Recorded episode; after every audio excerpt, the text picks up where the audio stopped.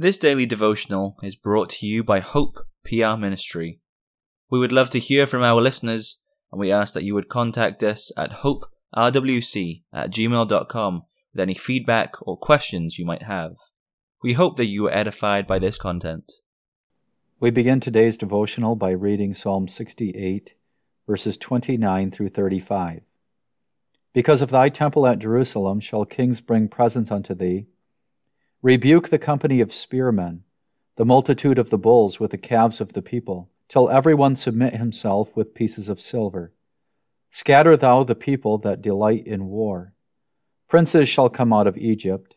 Ethiopia shall soon stretch out her hands unto God. Sing unto God, ye kingdoms of the earth. O sing praises unto the Lord, Selah.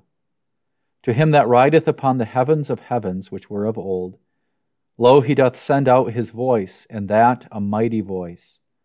Ascribe ye strength unto God.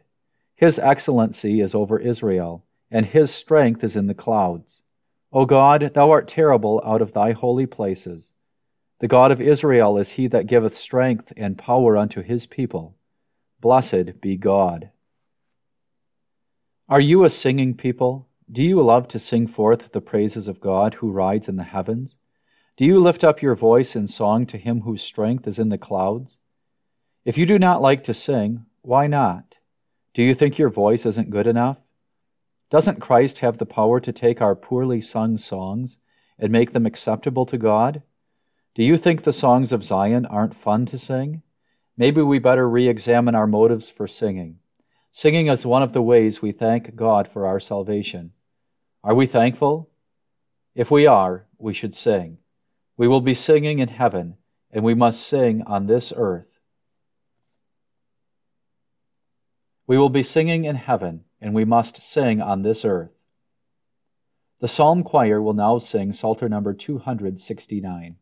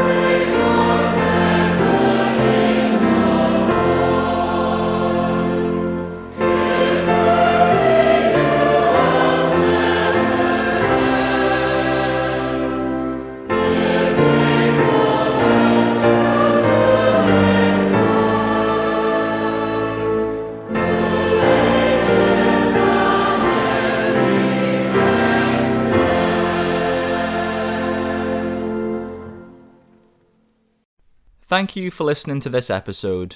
We encourage you to visit our church, Hope Protestant Reformed Church in Walker, Michigan. Our services are at 9:30 a.m. and 5 p.m. on Sundays. If you wish to learn more about us, please contact us at hoperwc at gmail.com, and we'll be happy to help with any questions you may have.